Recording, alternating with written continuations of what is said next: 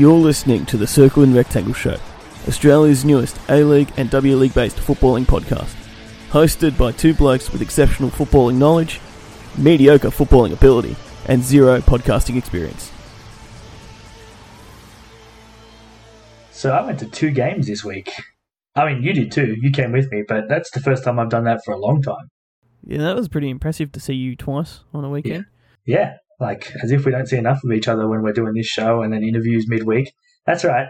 We got an interview this week. We did have an interview this week. Um, unfortunately, before he played over the weekend, and then doesn't matter. Doesn't matter. The boost comes after he's appeared on the show, not That's after it. he's done an interview. Yeah, he's. I mean, he had a pretty good game. I mean, he copped a little bit of flack from Jets fans. That's right. It's a Newcastle Jets player. that was weird grammatical, but um, yeah, no, he had a he had a pretty good game in my eyes. I mean, I watched it. I thought he played really well. Copped a bit of shit from Jets fans, but I mean, they're just really in a bad situation right now. But next week's when he's going to get give the Jets the boost. Next week's when they need it as well. So, but no interview coming up later. Um, for you, you you've gone to a couple of games in a week a few times. I went to three this week, actually. Oh yeah, you got the yeah. You saw Nugget was the first one of us to go to an NPL game this season. Yeah. So So and we're doing it again this week. suck on that one, Jamie. You said it was going to be you, but no, it was me. I mean, I work night shift, so it's hard. That sounds like that sounds like honestly a you problem, yes. But um, Yeah, yeah, no, is. we um went to our first actual just standalone W League game this weekend. We went to the uh, Wanderers versus Melbourne City at the lovely, uh, probably Wonderland is what I'm going to call it out there in um, it's uh, where is it? Near Rooty Hill, the Wanderers Hill. Soccer Centre, Yeah. which was a beautiful facility. Oh, like I was blown away out out. there. Oh yeah, and it was a good game. Great, great crowd. Good it, game. it was really, really good. The uh, single lone stadium was packed out to capacity. You could barely, barely room to breathe, which is a good thing in this kind of situation where we don't have COVID. But Yeah. um, no, that was fun. That was fun to see a standalone W League game, and I thought, yeah, very good game, w- wonderful win for the Wanderers. Yep. And um, but yeah, then Friday night got to go see an NPL game uh, at Marconi Stadium, the lovely Marconi Stadium, where we saw Marconi versus Sydney FC. Really good to see all 13 members of the Cove out there as well, creating zero atmosphere, but really lovely to see you guys show up. Enjoyed more that. than the RBB that showed up to You- the W League you game. Shut your mouth. saying. You shut your mouth. I know they've got issues with the club at the moment, but the W League it would have been great to have that atmosphere there with the RBB. But it Yeah, was still a good atmosphere. so. It was a good atmosphere, but yeah, I, I feel like yeah, the the Cove do get around a little bit. They get around to the W League, they get around to the NPL. Like I know um, the RBB is yeah, little bit of going backwards and forth with the club and the RBB's treatment and blah blah blah. But look, my standpoint is just support the club. Yep. And support the players. yeah, support the players. They're the ones that need it. Espe- The W League, like that was a great game and really good atmosphere Oh, yeah. for what there is. But can you imagine even even if ten RBB members showed up with one drum, just started singing like these girls deserve it. Oh yeah, they're a good team. They play really, really good football. Actually, it was really entertaining to watch some good players, and it would have been great to have you know the RBB lead in that. Who do we sing for? We sing for Wanderers chant from side to side of the stadium, but unfortunately we didn't get it. But yeah, credit to the Cove. I know they get out to a lot of games. They, I mean, football fans, but. I mean, the RBB will be back at W League games. I've seen them there before. It's just, you know, it's issues with the club. But you're right, players are bigger than the club. Like, get behind the players. They, they don't make these decisions. I know they're not playing good in the men's team at the moment, so you might as well go to the W League team and see some good, entertaining football and some wins. some wins and goals. Yeah. One of them, but there was. Why am I?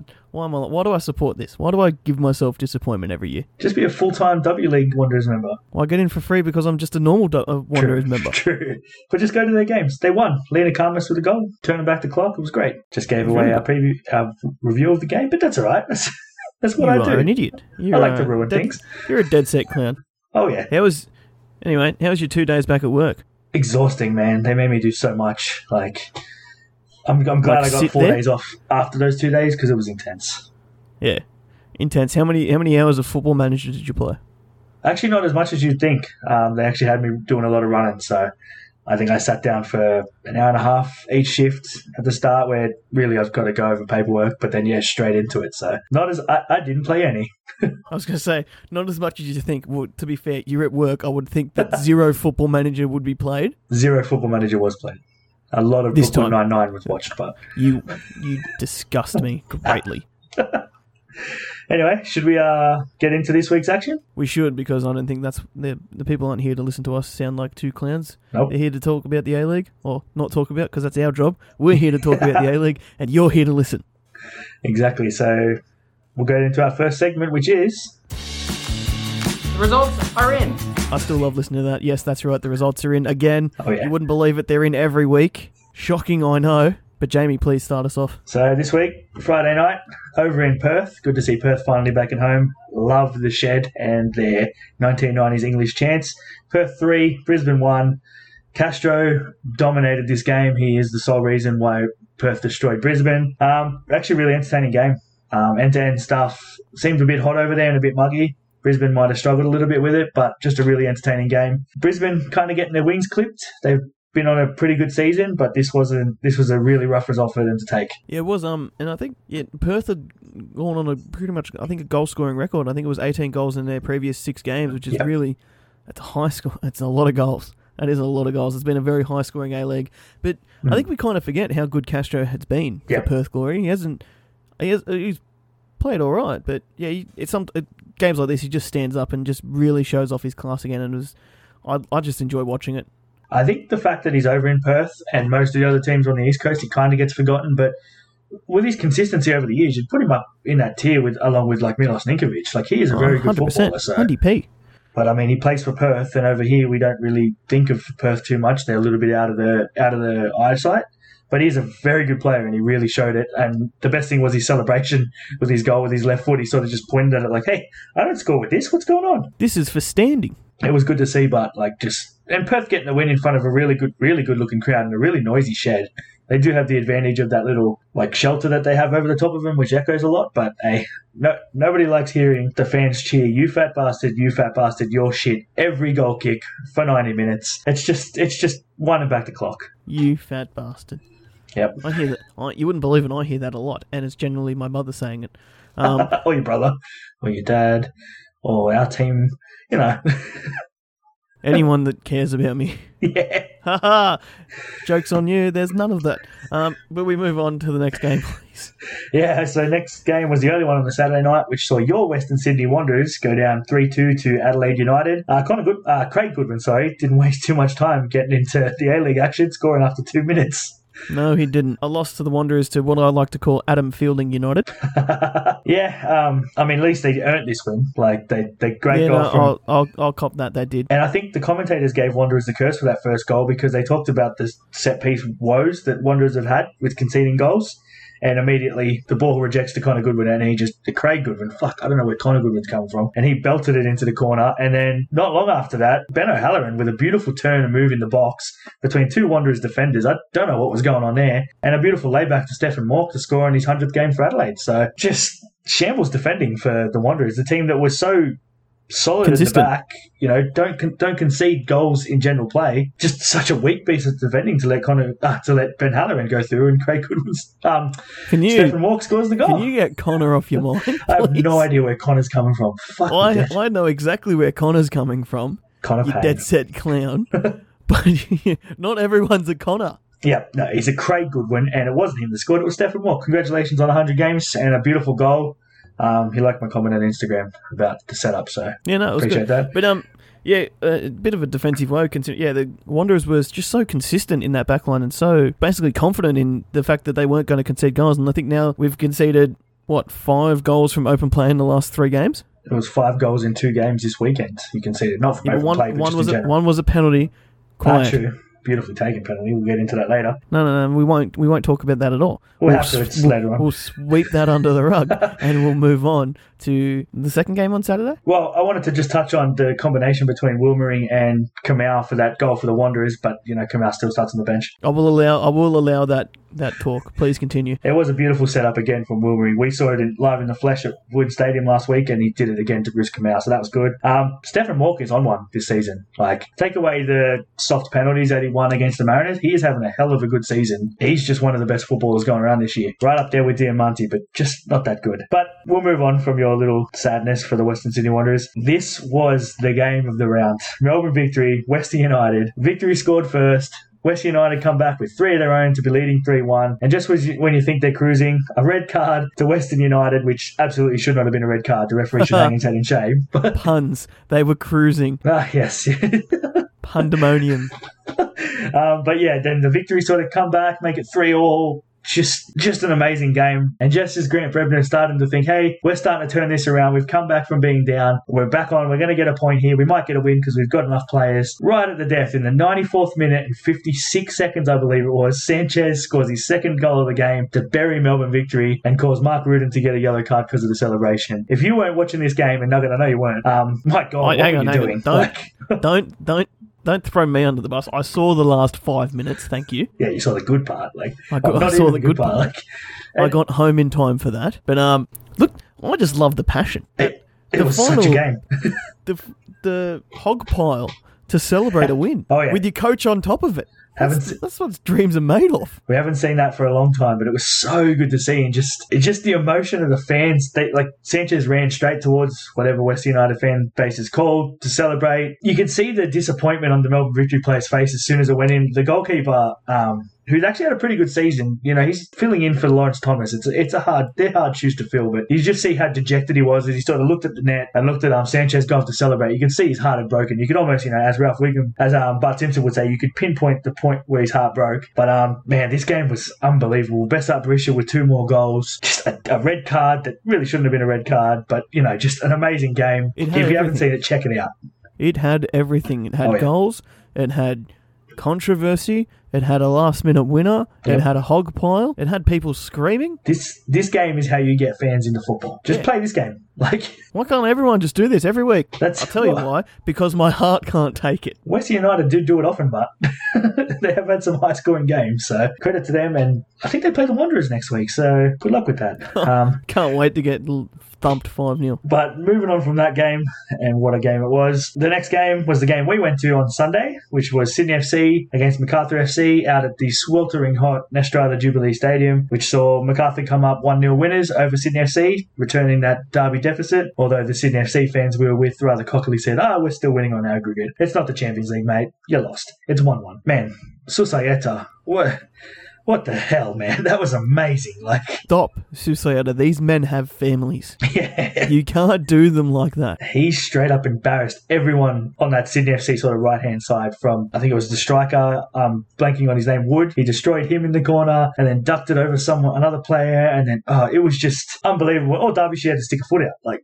Yeah, that, that credit goes all the way to Susaeta for the, Oh. the assist. I know Derbyshire's still top of the leaderboard with the golden Yep. boot, but Susa, the, I think my favourite part about that is even watching the replays and um, with the like the crowd were there. Don't get me wrong, and the Cove was singing a lot during the time. Yep. But all you can hear is um, I think Redmayne yelling out.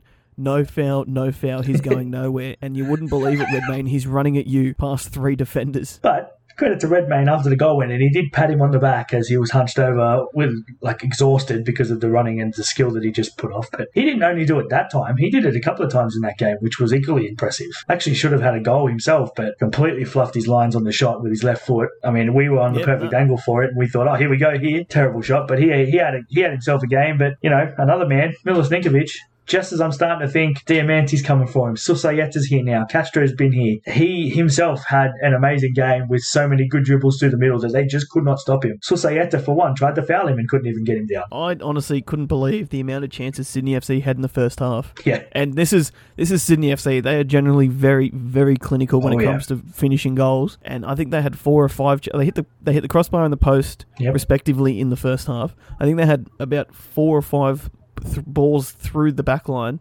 because they've got the they've got the pace up front where um, MacArthur have the height in defense. Yeah. You're not going to whip and win many crosses when you whip them in, but if you get them through the through the back line, which they were doing successfully, I just couldn't believe they didn't score. That was the craziest thing, but in the sec- the first half they dominated the game with their through balls to Kosta Barbarouses, who was just getting in behind. Should have scored two. Paulo Retre should have scored one. He's the one who hit the crossbar. Ninkovic must have been thinking, "What the fuck is the point? Like I might as well just shoot from forty yards out. What's the worst that can happen?" But then in the second half, you're right.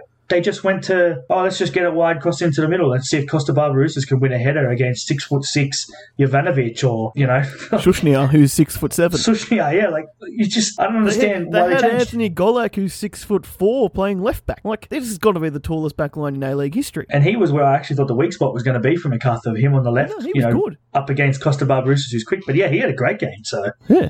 Credit Well to the, the Ante Milicic coaching, but there is the controversial moment, which is absolutely not controversial at all. Palareche, red red card. The fans hated it at the ground. The boos were astounding, but man, that's a red card. Like plain as I, I don't think I've seen a clearer red card this year. No.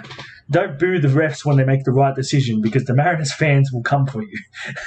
they had a reason to boo the ref. Sydney FC fans, you didn't. It was a dead set red card. Stupid decision. Why you would even do that in that sort of position when you are dominating a game? Like it's just amazing. Like I don't, Middle of the field, you're not going to win possession there. He's trying to boot it long to no one. Yep. Just calm it down, keep your feet down, and just move on. try get Really- your body in the way, but yeah. Really, really poor judgment there from Retre to see himself have a very early bath. But yeah, credit to MacArthur for holding on to the win. But Yeah. Sydney, please finish your chances. I I didn't know who to who to boo at. I was just angry all, all day. I, I think like goals. Sitting sitting in the sun didn't help. But yeah, I was just angry all day. That was rough. Those beers definitely went down really good at halftime. They but, um, did. Credit to Adam Federici. He's probably been the signing of the season for MacArthur. And again, a couple of one on one stops against um, Kosta Barbarouses. Not much he could have done about Palaretro's shot that cannoned off the crossbar, but he had another amazing game and he looks like he's one of the buys of the season. Oh, 100%. 100%. Federici has been outstanding and he will continue to be outstanding. Yep. So moving on to the Sunday late game, saw the Newcastle Jets go down 2 0 to the Nix in what a lot of Jets fans are saying is the Jets' worst performance of the season. And that's saying a lot because they have played really good this year, but this loss was definitely a really poor performance. They really had nothing going forward. They didn't look creative at all. Nix got lucky on the first goal with the deflection for ball to score. Second goal was just really poor marking, not really picking him up as he came through the middle, just didn't even try to put a pressure on him. Jets fans were quite annoyed at the goalkeeper and Nix for time wasting, but I mean, come on. If the Jets are up 1 0 or 2 0 in that situation, you're wasting time just as bad as that. So, um, can't really complain about that. But I mean, Nix didn't play great, but they got the win, a much needed win because, you know, this is going to be a long season for them. Take the wins when you can. The best thing I took out of this game was the commentators talking about why Ufuk Talay, who wears a suit in 40 degree weather, was in his tracksuit. And it's because last time he wore it, they beat the Mariners and fuck me dead. This time they wear it and they beat the Jets. He wins when he wears the tracksuit. So, So- we'll see him in a tracksuit this weekend at Win Stadium. Tracksuit manager, but um, Yep. also full credit to Sail, the uh, Nix goalkeeper. I thought he had a really good performance as well. Man of the match. Um, yeah, hundred percent, keeping a, another clean sheet against. You, you did say that um, you said the Jets really didn't have much going forward early on. I thought they had a lot going forward. They just couldn't couldn't, Couldn't finish the chances. Yeah. Yeah. But um, But it wasn't like good plays. It was more just a lucky out ball that got Donovan in behind or Yule out wide where he could attack a player. It was no intricate passing through the middle where they got a good move on. It was just a good Connor O'Toole, left back, playing some really good balls through to Roy Donovan, who really should have scored that one on one after I think it was in like the seventh minute. But hang on, hang on. The real is his name actually Connor O'Toole or is he Craig It- Toole? it is hundred percent Connor O'Toole. It is hundred percent Yeah. Connor O'Toole. But let's just call him Craig Toole. Don't just- call just him for the Craig show. Don't disrespect the man. but no, he had a, he had some really good balls. But I mean, it's just one of those games. You're going to have a shit game where you're gonna, nothing's going to go your way, and it happened for the Jets. Let's hope it doesn't, and Connor can carry that boost into next week's game for the Jets, and the show boost can continue. Still waiting for Michael Ruhs to get that boost, but And now you've just thrown out who we've talking to over the weekend. We had yet to name it, oh, but it will probably be in the intro. You're dead Yeah. set fool. so It's in the Yeah. intro. I don't know why we keep trying to keep it a secret. yeah, we are having Connor O'Toole on. So We have spoken to Connor O'Toole. Yes. Really, really good young man to have on the show, but Great that chat. comes later. We've still got one more A League game to talk about, Jamie. two more A League games. Actually, you're forgetting the uh, early early game on the Tuesday night, which you'll love this result. Western Sydney Wanderers nil, Melbourne City two. Maclaren for the fifth time in his career has scored two goals against the Wanderers. Um, and this game really took a toll on the RBB, the active support for the Wanderers. They are not impressed with. I mean, the way the direction the club's going, To basically. be to be fair, the, the, the Adelaide game took their toll, um, and the uh, the City game is But where this, they've made their stand. this was bad. This was very little going forward and really poor at the back. Like that first goal to Maclaren, really bad touch. Just yeah, Maclaren, Maclaren to his credit, great finish, beautiful strike, bottom hard and low. Not much Margush could do, and then obviously the penalty. I don't know what you thought. I thought it was a handball. Um, Troisi was trying to say yeah, it hit me under the arm, but in the video you clearly see his arm sort of bounce, so it's hit him somewhere a bit Even- further. No, no matter where it's, if your arm's away from the body, the armpit counts as a hand. So Yeah. um, I'm going to say it's handball no matter what. Um, Well taken But- penalty, but very well taken penalty. Again, take nothing away from Jamie Maclaren, but yeah, just a really disappointing outing for the Wanderers. I really want to see it turn around soon, but if I'm being honest, I don't think it's going to turn around quickly. There's a they did talk about that they went on a five game losing streak last season, and they are now two in a row. They have Western United this week, which is going to be a tough game. Could be another five game losing streak coming up for the Wait, Wanderers. no. Come on, let's, let's try and breed our own record. Let's go for six. yeah. Why, why just why just try to equal your bad records? Go, You go- break it. Beat it. Make it worth, Records are meant to be broken. make it a worthwhile season. Um, uh, yeah, that's. I mean, I watched that game. I know your brother was there with your old man. I mean, your brother set it up from the start with that cryptic Instagram story about how back for another unenjoyable night of football. Like, I mean, you deserve to lose when you put a post like that up. Like, He posts every week. He always, but the game hasn't even kicked off and he's already disappointed yeah, because mean, the food there's so expensive. I mean, it's a big, fancy new stadium. I mean, it's Someone's going got to pay for it, and it's probably going to be him. But um, I mean, the first goal, Margush, not much you can do there. The penalty, not much you can do there. So again, he's one of the better t- players in the Wa- the Wanderers team this year, and he's just getting let down by his defense again. But the lack of creativity going forward was a huge. I don't know what Carl Robinson's going to do there. Like the pressure is now well and truly on. Popovic has been sacked, free agent now. The pressure is on Carl Robinson. The dream is there, but yeah, I think I mean, we were talking about this before the, the podcast as well. Um, as I said, I I've, I have faith in Carl Robinson. I think he's a really good manager, but um, I think yeah, I made the point earlier. It's really good to be a defensive manager and not concede a lot of goals. When you're going to be that defensive minded, you're going to have the players behind you that can create on their own or use the ball playing fullbacks to create for you, and it's just not happening at the moment. Yeah. it could come. Don't get me wrong; it's probably they're probably something they're working on, but at the moment, I don't see it happening soon. And yeah, disappointing results now. I still back you, Carl. Love me. one of the few Wanderers that's back in the coach at the moment. Um, the last game last night saw Central Coast Mariners go over to Perth and steal the three points with a 2 1 win. Horrible conditions. I think just as kickoff happened, it just started to piss down with rain. But uh, Matt Simon getting the first goal from a set piece, getting put back into the box with a beautiful control. And then Urena getting his first goal for the Mariners with a great header from another set piece. Just blew Perth away. They started Castro on the bench. I mean, we talked about this with the with Sydney FC the other week. Like, don't push your best player on the bench In I mean- big games. look what he did on Friday night. I know it's a short turnaround, but he has so much quality. Why would you start him on the bench? He's too good. Mariners are the top of the table team. You need your best team against him, and I think that's what hurt him. I 100% agree. It is a top of the table clash against a very good uh, Central Coast Mariners team coming up against a very high scoring Perth team. Yep. And um, Central Coast come away with the bickies to remain on top of the Bunnings A League ladder. Yeah, and it's just one of the notes I've got down here. Mariners are good. Like this isn't just a splash in the pan start. No. Stadge has got him playing really good. So this is good to see. And you, we were talking about it a bit with uh, the Socceroos fixtures starting at the finals. How many Mariners are going to be over there? Like, this could be setting them up for a very unlikely title win. So hope I didn't just jinx him, or maybe that was my plan all probably along. did. You probably did, you clown. So that was it for the A League. Um, we're moving to the W League now. I watched all of these games, including attended one, which was a really awesome game, and we'll start with that one. Western Sydney Wanderers won, Melbourne City nil. Just a hell of a good game to be at. And probably to watch on TV because it was just end to end stuff. Great attacking movements from both teams, physical challenges, goalkeeping errors, which was heart in your mouth stuff if you're a Wanderers fan, but just a really good game to be at. Yeah, no, I think we, we spoke about it um, earlier on in the show. Yeah, we really enjoyed the atmosphere out there, and you do mention goalkeeping errors, a very good um, goal line clearance to save her blushes. But yeah, no, Wanderers coming away with the 1 0 win, and I, I think a well deserved 1 0 win, if uh, I do Yep. say so myself. And um, it's good, as I said, it's really good to see the W League. I, I got free tickets because I'm a member, but I couldn't believe the crowd. So Yeah. like it was it was a sellout, and it's unbelievable to see. And I, I hope it keeps happening. It was it was good.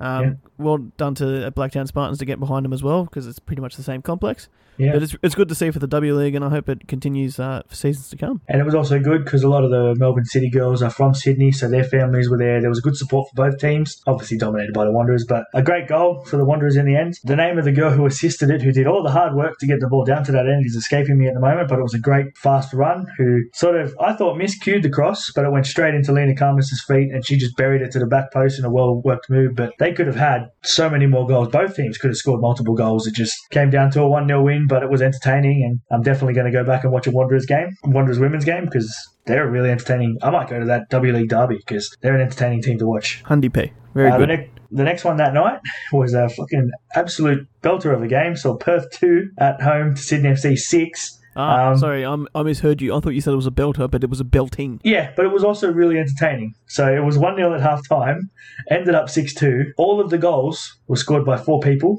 So four braces. Um, Lowry for Perth, Siemsen for Sydney, Ibini for Sydney, and the last one escapes me. I can't remember. But there Don't you three. write this down in your notes? I did, but I, did, I didn't write down goal scorers, so that's why it's escaping are- me.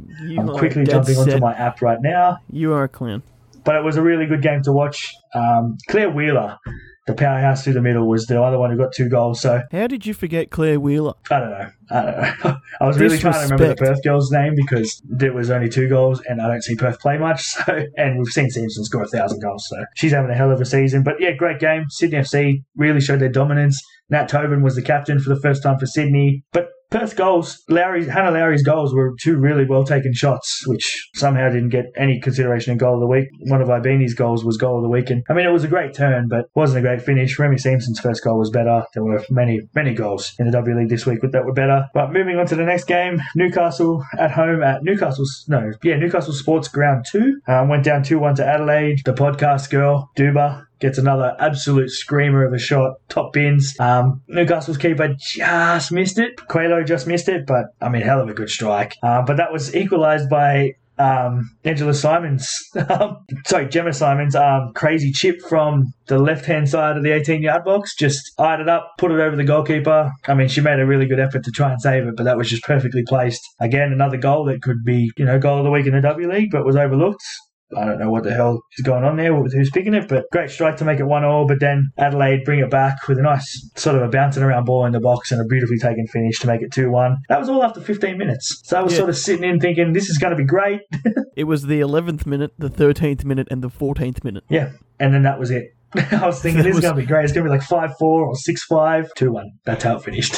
so still a good game to watch. It was still, you It know, was still entertained after after all the action happened, but that was all the action. that was the action. Yeah, you kind of expected more, but hey, good game. Newcastle are pretty much out of the finals contention now, which is crazy because they have a really good team, and that's just a disappointing season for them in general. But um, last game of the season, Melbourne victory against Camden, Canberra United, not Camden United. Last game of the Um, season or the weekend? Weekend, sorry, weekend. Oh, I'm all over the shop now. Oh my goodness, you're old. Melbourne Victory scored an amazing goal. Angela Beard sort of a cross turned shot from the left hand side, beat the keeper in off the crossbar and then into the net. So completely fooled the goalkeeper. Not much she could do anyway, but that made it one all, one nil after nine minutes. And then right at the end of the second half, the first half, um, Flannery just all the speed in the world to to get ahead, tucks it into the back post and make it one all. I mean, these two teams can play really entertaining football. They have the last couple of weeks. Canberra a little bit less, but Melbourne Victory have had some entertaining games. But it kind of seemed between the two goals, it was a lot of just midfield passing and losing the ball and not a lot happening. And that's pretty much all the second half was. So unfortunately, not the most entertaining game of the week, but you know, still some pretty good goal. Like the Melbourne goal, Angela Beard's goal was great. Another one that probably should have been goal of the week, but hey, whoever's picking these goals of the week really doesn't know what they're doing. So Um, it's Stevie Wonder. I've just read it up. Stevie Oh, Wonder Stevie is Wonder, picking goals course. the week. So it's a yeah, it's a brow thing. Shout out to my friend Blind Mike. But um, yeah, that was a it was a pretty good round of football, all in all.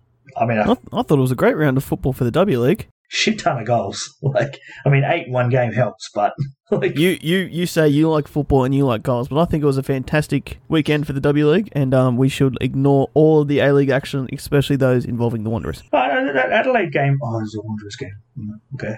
Melbourne was a good City did. Oh, ah, oh, Melbourne City are great to watch. I actually like that jersey they wore as well, the old throwback red and white jersey. I think that's pretty cool. that's good, but Wanderers were garbage. So, do you have the ladder in front of you? Because I don't have the ladder loaded I. I don't have the ladder in front of me, so I think we should update everyone on that next week. But we should move on to what you have selected as goal of the week. Oh my goodness! Oh my goodness! Since Nugget didn't watch too many games, it is on me to pick goal of the week, and I've Hang got to give it. I saw this one. Calm down. I saw this one Okay, you saw this one. because Uh, you showed it to me afterwards. Goal of the week this week goes to Jacob Butterfield from Melbourne Victory for his amazing long range effort against Western United, which I believe made it 3 2, so really gave him the hope. But it was just a sort of touchdown in front, look up, bang, goal, see you later. Beautifully taken shot. And when you look at it from behind, it just floats. It doesn't bend, it just floats up and over. So congratulations, Jacob Butterfield. You are our goal of the week. I know you're listening. But yeah, that's goal of the week. That was that was a very accurate um, description of goal of the week and a very good choice for goal of the week. But don't don't count out the other contenders that we had. We had Susaeta's assist Yep. for Matt Derbyshire's goal was uh, fantastic. Chelsea Dawber again. Yep. Um, there was a, there was a lot of good goals scored this weekend, but I think yeah, Yeah. Butterfield's just stood out for me. It's a good hit. Yeah, beautifully taken shot. And what it meant for the game as well to bring Yes, it back to 3 2. Like, just, and the ball's on him, just to sort of look up from about 25 yards out and just get ah, fuck it, bang, top Yeah, pins. when, so mate, when when you're down, you just got to try your try your luck, and uh, that's mate, it. Paid off, and it got them back into the game. And boy, was it entertaining after that. Unfortunately, it didn't help them win the game. No, it did not. just hate to see it. Um, what do we get into now? It's my favourite time of the week. Let me get up in my chair. Time to interview Connor O'Toole. Yep. Connor, thanks for joining. Nah, just joking. Ah, can't take this away. This is the only thing Jamie's really got going for him in his life at the moment. and I wrote down notes for it this week. It's, Oh, this isn't off the top of my head. So this week, this is Jamie's spray. It's time for Jamie's spray. And this week, we're talking diving because a couple of The, incidents the this Olympic week. sport, the Olympics are coming up. It's a good time to talk about diving. Well, two players in particular would be excellent in the diving in the Olympics, but uh, no, it's football diving. Uh, brought into the world basically by Neymar. Ah, please! It's been around I know, before Neymar, when but he- he just he perfected the art of it. Yeah, when he came into the league, into like European football and into the world stage, it it's just taken off. But this week, Robbie Kruse. He's the reason why Melbourne United went down for a red card. There is absolutely no reason why that needed to be a second yellow. And, you know, get the man sent off. There was no contact.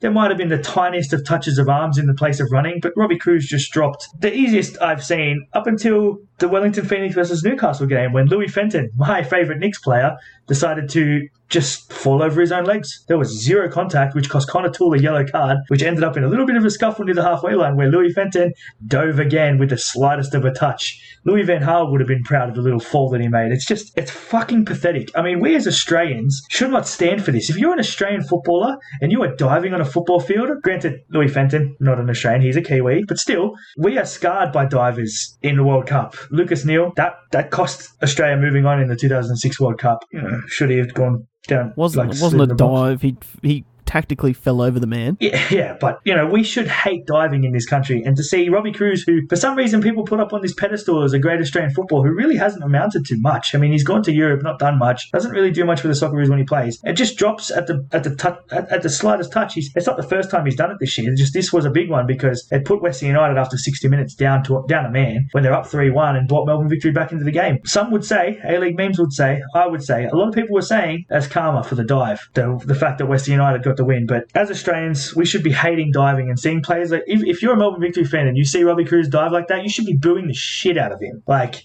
it's just a disgrace. We it's something we can't stand for. I have Stefan Mauk's name listed down here for a dive, but realistically, he's just making the most of contact, not really a dive. But Louis Fenton, Robbie Kruse, pull your fucking heads in. It's disgraceful to see you go down that soft. One to cause a red card. The other one, like he was laughing about it. Connor O'Toole had every right to get pissed off at Louis Fenton for laughing at him because it was a blatant dive. He's soft as butter. He's soft. He's soft as melted butter. Like he.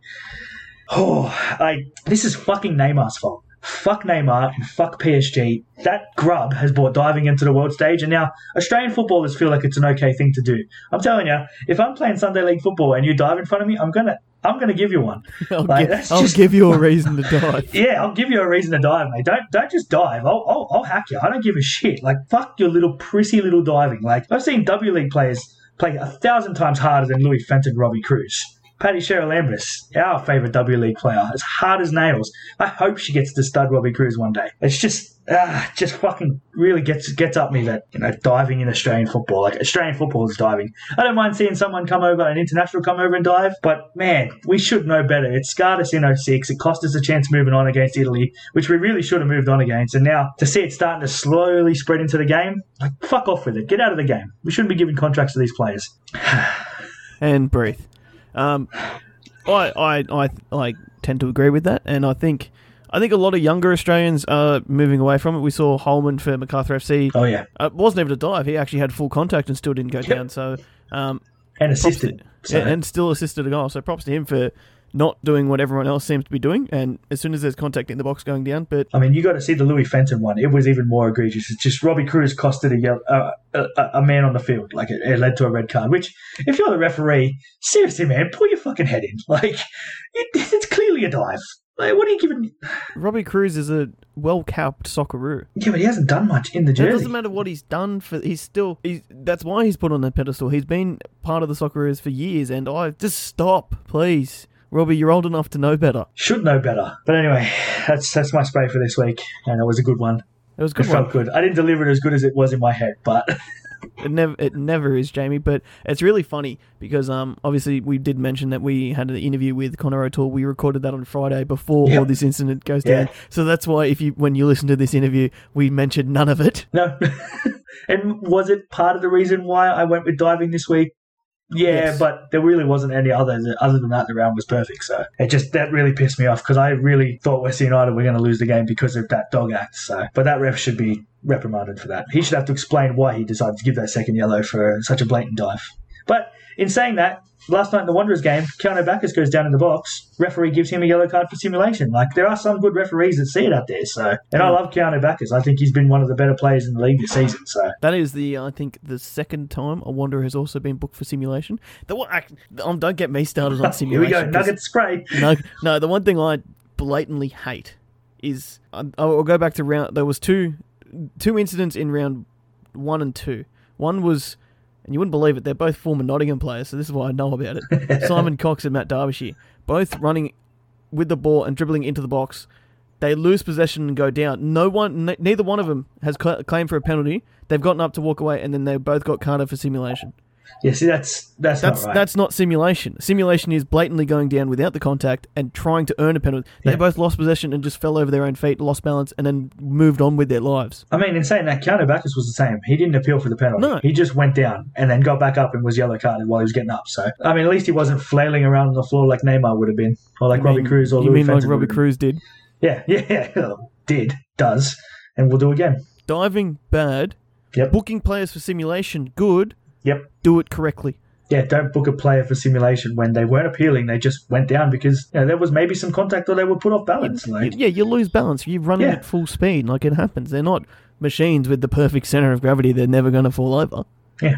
They can't just disappear when someone takes the ball away from it. It's, but yeah, I'm glad I got that one out because diving's pissed me off for years now, since 06 basically. Is it the reason why you have so many grey hairs, or is that because you're old? 50 50. Little column A, little column B. But enough Terrible of diving, enough of grey hairs. We've moved on long enough. But Yeah. now, I think it's a moment you've all been waiting for. We actually, I really enjoyed having this chat with Connor. I thought it was really fun. Oh, yeah. Maybe, maybe a little bit um, pressed for time. Some may say, as one of us had to go to work. I think we got everything in, but I think it was pretty cool. It was it was just shooting the shit with Connor O'Toole. Really. Yeah, it was good. So now we'll move on. Connor O'Toole, welcome to the show. Thanks for having me. How are you guys? I'm good, mate. Good. Yep. Thanks for coming on. Pretty good. Um, Yeah. I think we'll jump straight into it. Not uh, relatively young footballer, still younger than me, so that's all right. Um, but uh, where did where did the footballing career start? Born in Sydney. Born in yeah, born in Botany in, in, in the sort of southeastern suburbs. Um, my dad's my dad sort of got me started into sports in general. I think I started off with a rugby ball that quickly graduated to a, to a football, a proper ball. Um, but yeah, I think he, he's just sort of football mad. Um, he's Irish. He's, he grew up with the game, so I guess that's where it started. That's where it started. And then, but mum's Japanese, and then that kind of brought into the fact that you went to high school at. Don't go at me for butchering this, but it's Surutsu Guakan High School in Tokyo. It was close-ish. it was 32 Gakuen.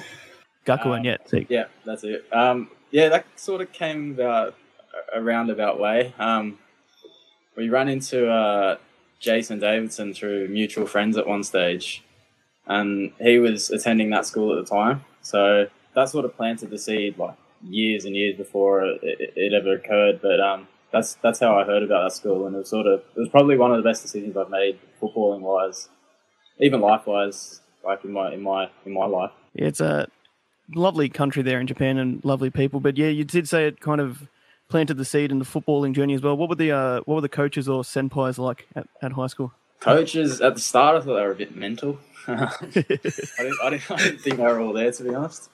Um, like we had, we had, we had, we were doing things like just crazy amounts of running, crazy amounts of just training in general. Like in summer, we do probably two or three sessions per day, six days a week. So um, it's sort of like it shocked me at the start. I, I don't think I was mentally or physically ready for it. But um, you sort of learn that they're all, they all played at the top professional level, so they sort of knew what they had to do to become one. Um, but like by my by the end of my first year, I think uh, I had a good relationship with all my coaches, and um, I really enjoyed myself there. Nice, nice. You were part of the Young soccer Socceroos setup. Playing in the league now, you see the likes of yourself um, alongside Baccus is in, Piscopo, Deng, Brimmer, Margush. that must have been like a hell of a squad to just be a part of, like with that type of quality when you see it now. Yeah, like, when you when you're in it, you're not really thinking about that. You're sort Yeah. of like, oh, I'm just like, I'm happy to play for my country. Like it's a it's a great opportunity in that sense. But then you take a step back and look at like some of the players that are there. It's like, well, we've got a we've got a shot to sort of actually do something here, not just Yeah. not just sort of coast along and play a couple games, get a few results, but like we could actually maybe win something or maybe place at something. And obviously, I, I didn't play. I didn't play at all actually. But the tournament in Thailand, um, where we qualified, that was like sort of a realization that we actually could do something. Nice. Um, so, what was it like, like sort of as a squad, being in Bahrain, Vietnam, countries like that? That are, I know Vietnam's an awesome country to visit. What was it like just being part of a squad in there and hanging out with the boys? Uh, Vietnam was muggy. Yeah, um, but like as a as a place, it was sort of like hustle bustle. You got people sitting on the side of the road on little stools eating street food, and then someone's cutting hair in the corner of the street. It's sort of like stuff you'd never see here, but like it's a it's a good eye opener. Um, so it made it made things interesting because you're there for two weeks, and obviously you can't go out and do too much. You got your walks around the the town, so anything that sort of made it made it funny was was was always welcomed. yeah, made it a little bit different because um yeah, a few few episodes ago we actually had Michael Ruhs from MacArthur FC and he pretty much almost said the same thing about his trip to Brazil with the under 17s. But um so that was the international kind of aspect of it, playing in obviously Vietnam in the AFF championship and then the AFC youth championship in Bahrain where we sadly got knocked out in the youth sta- uh, youth in the group stages. normally normally Jamie's the one with the stutter. Um, but then we start you start your career um, you Y League in Adelaide before signing that first contract at Brisbane. What was that like? Um, that was sort of just a reintroduction into Australian football. Really, I think at that at that point I'd sort of been gone for three years and probably kind of forgotten in Australia, to, to put it bluntly. Um, so I guess it was just getting used to to living by myself. Um, just playing in Australia, really, it wasn't it wasn't the best experience personally, but I think I gained a fair bit from it. Yes. So- and then um, yeah, sorry, go Jamie. So yeah, from there, obviously you go from the Y League to going up to Queensland, still not Sydney yet, to play for the Raw. Uh, what was it like making your debut in the A League? Um, it was sort of surreal. Like you, you sort of imagine it, but you don't know how it actually feels to be on the pitch. Um, it was uh, I don't know how to explain it. Really, it was like I felt comfortable, but like extremely nervous, um, which I don't usually feel. So that that was also weird. But like once you get into the flow of the game, so you sort of forget what's going on around you. Like in terms of crowd, I think there was probably twenty thousand at that game. So it was it was a fair it was a fairly good atmosphere to be in front of, but like you sort of just zone in on the pitch, and Yeah, once once I it started, yeah, like you, I just felt at, not at home, but like just like I felt like I, I really li- I really enjoyed this. I've, I've often thought like you know when when it's all the talk, you know, we're talking about oh debuting, debuting, but once you get out there, you know what you got to do, and it's just block it out and play your game. That's the way. I mean, I've never done it, but I can only imagine that's how it would be. yeah, well, I think the, in the dressing room before, like usually the the coach is going around telling people what to do. I think he just told me to just just just play. like Yeah, There was no there was no instruction. It was just sort of just go out there and enjoy yourself. Like in, in that team, I think we had a lot of experience. Like I Yep. Jade North was playing, Avraam Papadopoulos was playing, Matt McKay, uh, Brett Holman scored the equaliser. So um, there was plenty of people to sort of lean on if if Yeah. things got hard. yeah, nice. Yeah, it's a pretty experienced squad, but in uh, in Brisbane, couldn't really lock down that first first team spot. Is that kind of what motivated you to maybe go to Newcastle and try your try your luck there? Um, I think I had one and a half seasons where I sort of had that spot, but then injury and then the new coach coming in really just blew that out of the water. So, um, yeah, when January came last year, I was like, do I want to sort of stay here and maybe get an opportunity, or do I want to go somewhere and somewhere like Newcastle, which only had one left back at the time, Bobby Burns, like sort of go there, similar age, similar style of play, and go there and see what I could do. And then obviously it took me a couple of games to get sort of into the into the squad, but since then obviously he's left. But since then, I, I've played 13, 14 games in a row. So like I'm I'm ecstatic with that. So definitely an established player for the Jets. Um, so at the start of the season, what were what were the, the, the squad sort of goals for the season? Like, was it just aiming for the playoffs, or was it, yeah, we're going to go on here and we're going to take it all? Um, Deansy's always been sort of like, not he doesn't look too far in the future. I think everyone says that, but they do. Yeah. I think Deansy actually means it. Um, so he was always like, we get to a certain stage, and then it's the next week. Can we up it? Can we get to so say we're in six now? It's like this week. Can we go into fifth? Can we go into Nice. fourth? There's, no- there's no ceiling or there's no there's no bottom, but obviously we don't want to get down. Yeah. Um, but I think his is just each week can we improve where we are, or that's sort of the base. But yeah, I think nice. e- every team is wanting top six, top four, top two, Yeah. top one. go for that. think Go for the, for us, the think- coveted toilet bowl. So for us, I think top top six is is, is doable. Um, Yeah. I think yeah, that's where we want to be really. Um, so Jamie's spoken a little bit about your goals this season, but what was what was the preseason like as a uh, proud Wanderers fan and probably the root cause of all the issues there?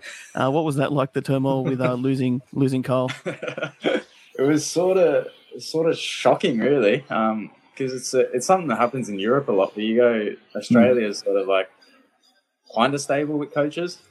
You- I mean, they might get sacked quick. Yeah, yeah, but they don't really But- just jump ship. No. yeah, there's no there's no real coaching going on. Um, but I think I was actually when we got the news, it was sitting.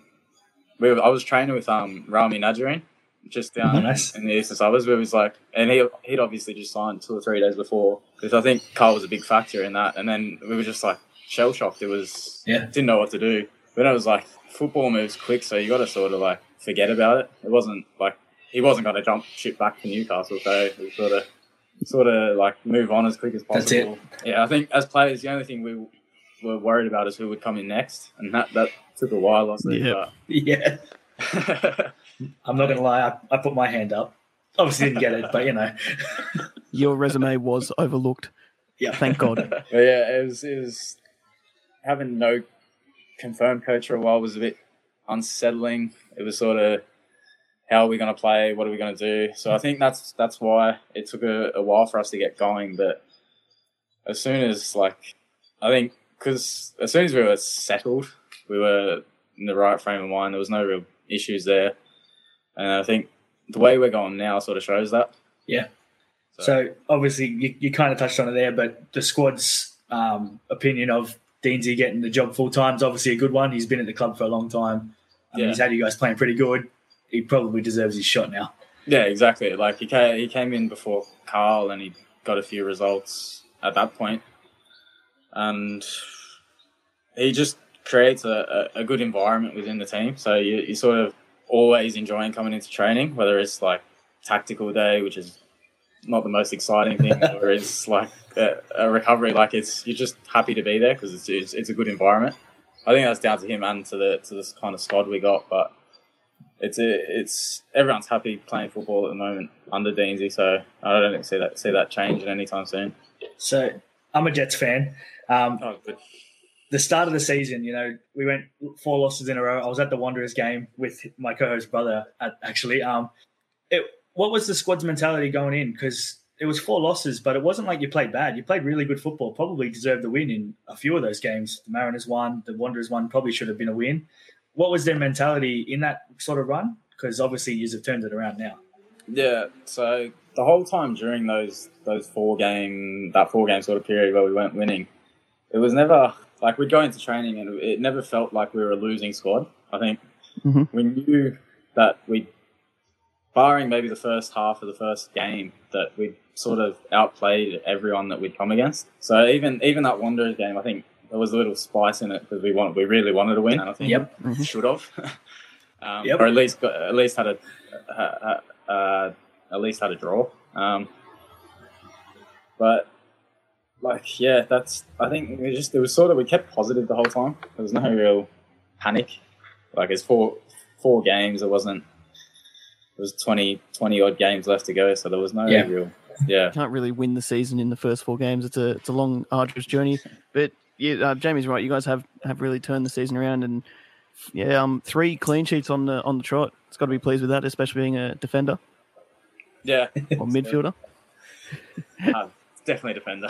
Uh, um, yeah, exactly. Um, I think the, the formation we play helps that. We've always got sort of an extra man at the back.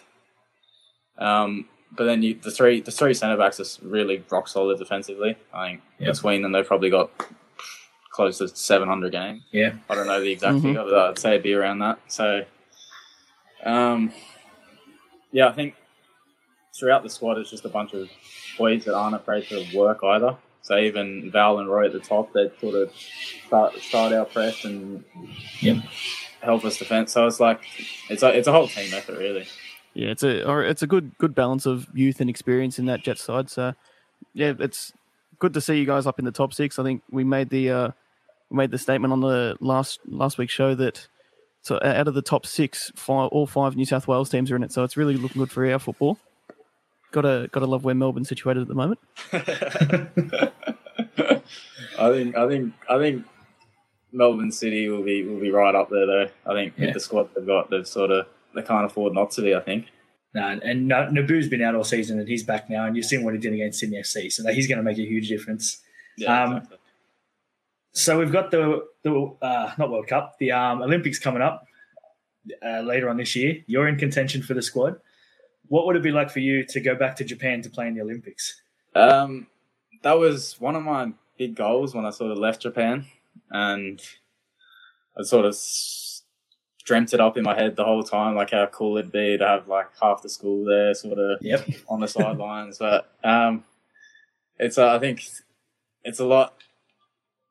It's a lot harder to make that squad now than it was maybe a year ago. Um, I think there's so many new young players in the A League and even Yeah. abroad now coming playing minutes, and then so I think, yeah, I think everyone in contention has a lot of work to do to get into the squad. I think, Yeah. but with Arnie, Arnie saying that the, he, he he doesn't want to take overage players, I guess that's a, a positive. Mm. Yeah. but I um, mean, you look at the squad. We don't need to. Like all the young Yeah, yeah, boys under exactly. 23s are killing it. Yeah. So Yeah. So um, yeah, I think in my position I've got Alex Gersbach, um, Joel Belgium. Sydney FC. So those those Oh, those yeah. boys are all like top top left backs. Um, Joel's playing regularly. I think Alex is struggling a bit for minutes, but I think he's he, he's always kept himself fit. So um, yeah, it'll be tough. It's an eighteen man squad, so yeah, it's very Yeah. very limited. yeah, I can Yeah. I can dream, but um, I, I, I'm realistic about it. I, I want to make it, but if it's it is difficult, yeah. Yeah, it's one of those things where they're passionately you want to do it, you want to you want to go to the Olympics, go back to where you went to high school, but in reality, yeah, it's a very very tough spot to nail down, especially one like an outside position like yours. But um, is there is there a kind of a dream to maybe go back and play in Japan as well in a senior level, or currently enjoying yourself here in the A League? Um, bit of both. Um, it's the sort of first time in eight or so years that I've been in driving distance to Sydney. Mm. So I'm enjoying that, in, enjoying that sort of aspect to, to being in Newcastle. But I think in terms of like the crowds in Japan, the, the, like the energy it has over there in the stadiums, Yeah. I think that'd be like uh, probably probably not right now during COVID, but um, I think I think once that blows over, like the the sort of passion the fans have over there and the, way they get around the drums and the the singing Oh, the yeah. whole game, I think it'd be sort of crazy to play in front of, like week in week out. Yeah, the active support over there is something else. I saw it when Yeah. um Urawa came to Sydney for the Champions League, and they bought like four and a half thousand fans. It was insane. Yeah. Like it was it was intimidating. I can only imagine how the players on the pitch felt. Like, and I mean, it, you go. go on, go on, go on. Go on. Uh, it, it's not like it. I mean, there's a few Australian coaches in line for jobs in in the J League now. You've got Ange there.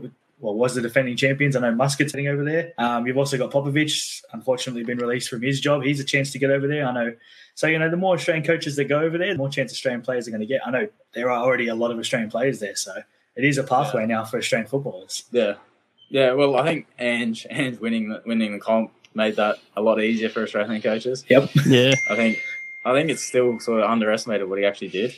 Yeah. Oh yeah. First Absolutely. season, like Yeah, yeah. It's a huge like it's a twenty team competition. It's not Yep. not And twelve like the A League. And there's big big clubs with big budgets. Like Yeah, it's exactly. a lot So, different yeah. to the A League. Yeah, so I think any, any Aussie doing well over there is a is a is a welcome welcome thing for me. Definitely. I mean, he's a world class coach anyway. Like Yeah. the Socceroos, Brisbane, Melbourne, he just wins trophies. So what a surprise!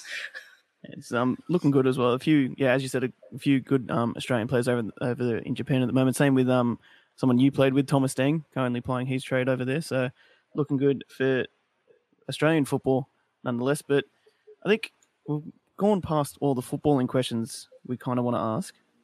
More or less want to know about Connor O'Toole as a person. One stat I did, one stat I did find out about Connor O'Toole. Um, source in the fridge. Please explain. How has this got out already? Explain the Newcastle Jets. um, you know when you keep if you keep sauce in the cupboard, it gets that little sort of film of water on the top of it. I Pre-sauce, I yes. don't know what it is. We'll call it pre-sauce. That sort of drips out when it comes out. I hate that. It's That's. I mean, yeah. I don't have a lot of tomato sauce. It doesn't happen with barbecue sauce. That's all I know. So, but I, I get what you're saying with the tomato sauce. My roommates put it in the fridge. It's I don't know, it's just weird to me. No, it's it's the right way to do it. I agree to disagree. um, so growing up, what was your favorite club to support?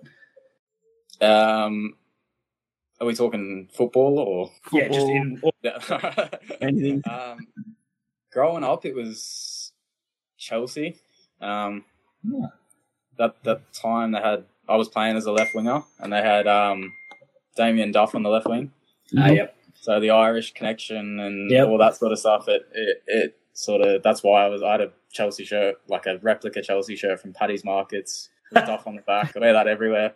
Nice. Um, I think I've still got it. Um, yeah, that was that was my childhood. I'm sort of gone away from that now to the to the, to the east side of London. I'm a West Ham fan now.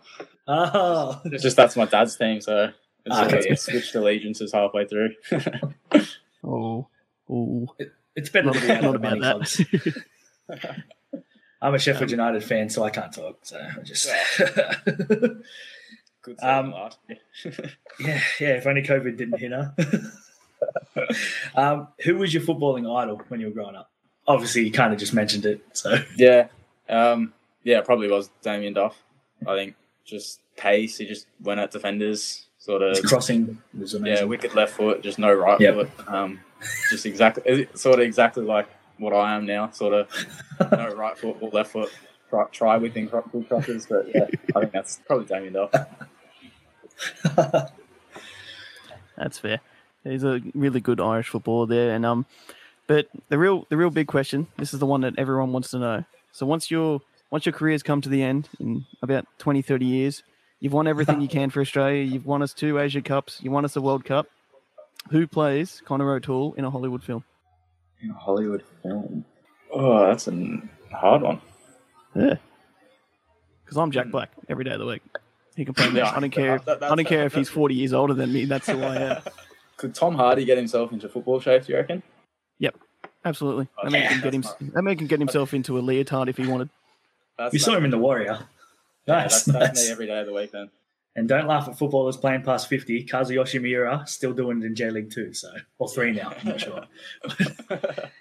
Uh, I'll, be, I'll be played by Bradley Cooper. That's, that's my go to. Yeah, He had a man, he had a man bun once. Yeah, Yeah. It's the nose as well, you know. It's um, that's all. That's all we had for you. Um, we didn't want to waste too much of your time. We don't want to be dragging players on for like forty minute interviews. And yeah, we got I got to do all my questions. So thanks for coming on, man. Good luck on the weekend. I will probably be there, so All right, sweet. I'll be I, traveling I up. have.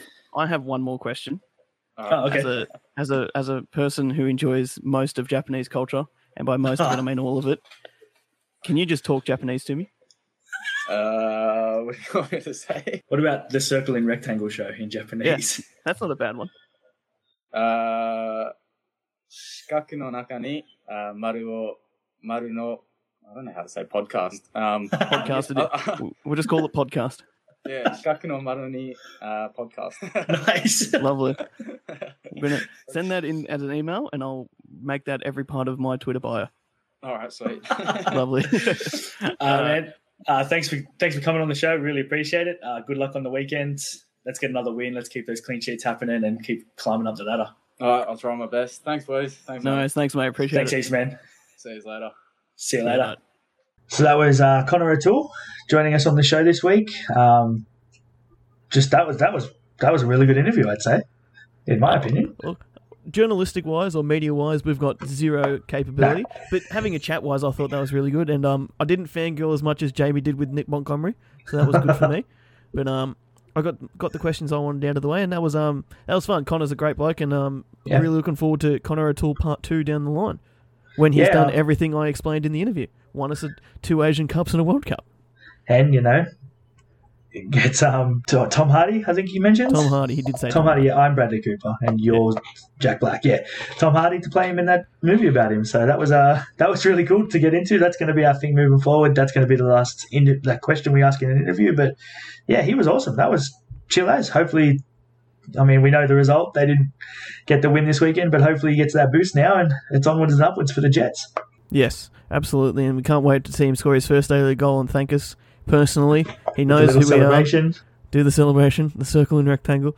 But um, no, that was fun. That was really good. Um, thanks a lot to Nathan Ryan from Newcastle Jets.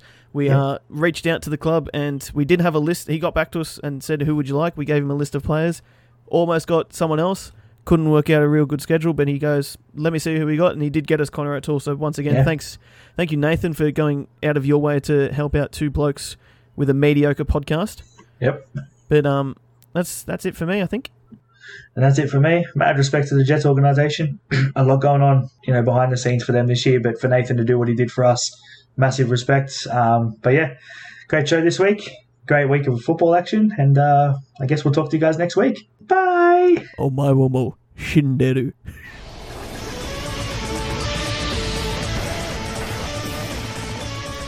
Thanks for tuning in for this week's episode of the Circle in Rectangle Show. Don't forget to rate, review, and subscribe. If you want to hit us up on our socials, they are the Circle in Rectangle Show on both Facebook and Instagram. Drop us an email, cnrshow at gmail.com, or hit us up on our Twitter at cnrshow. See you all next week.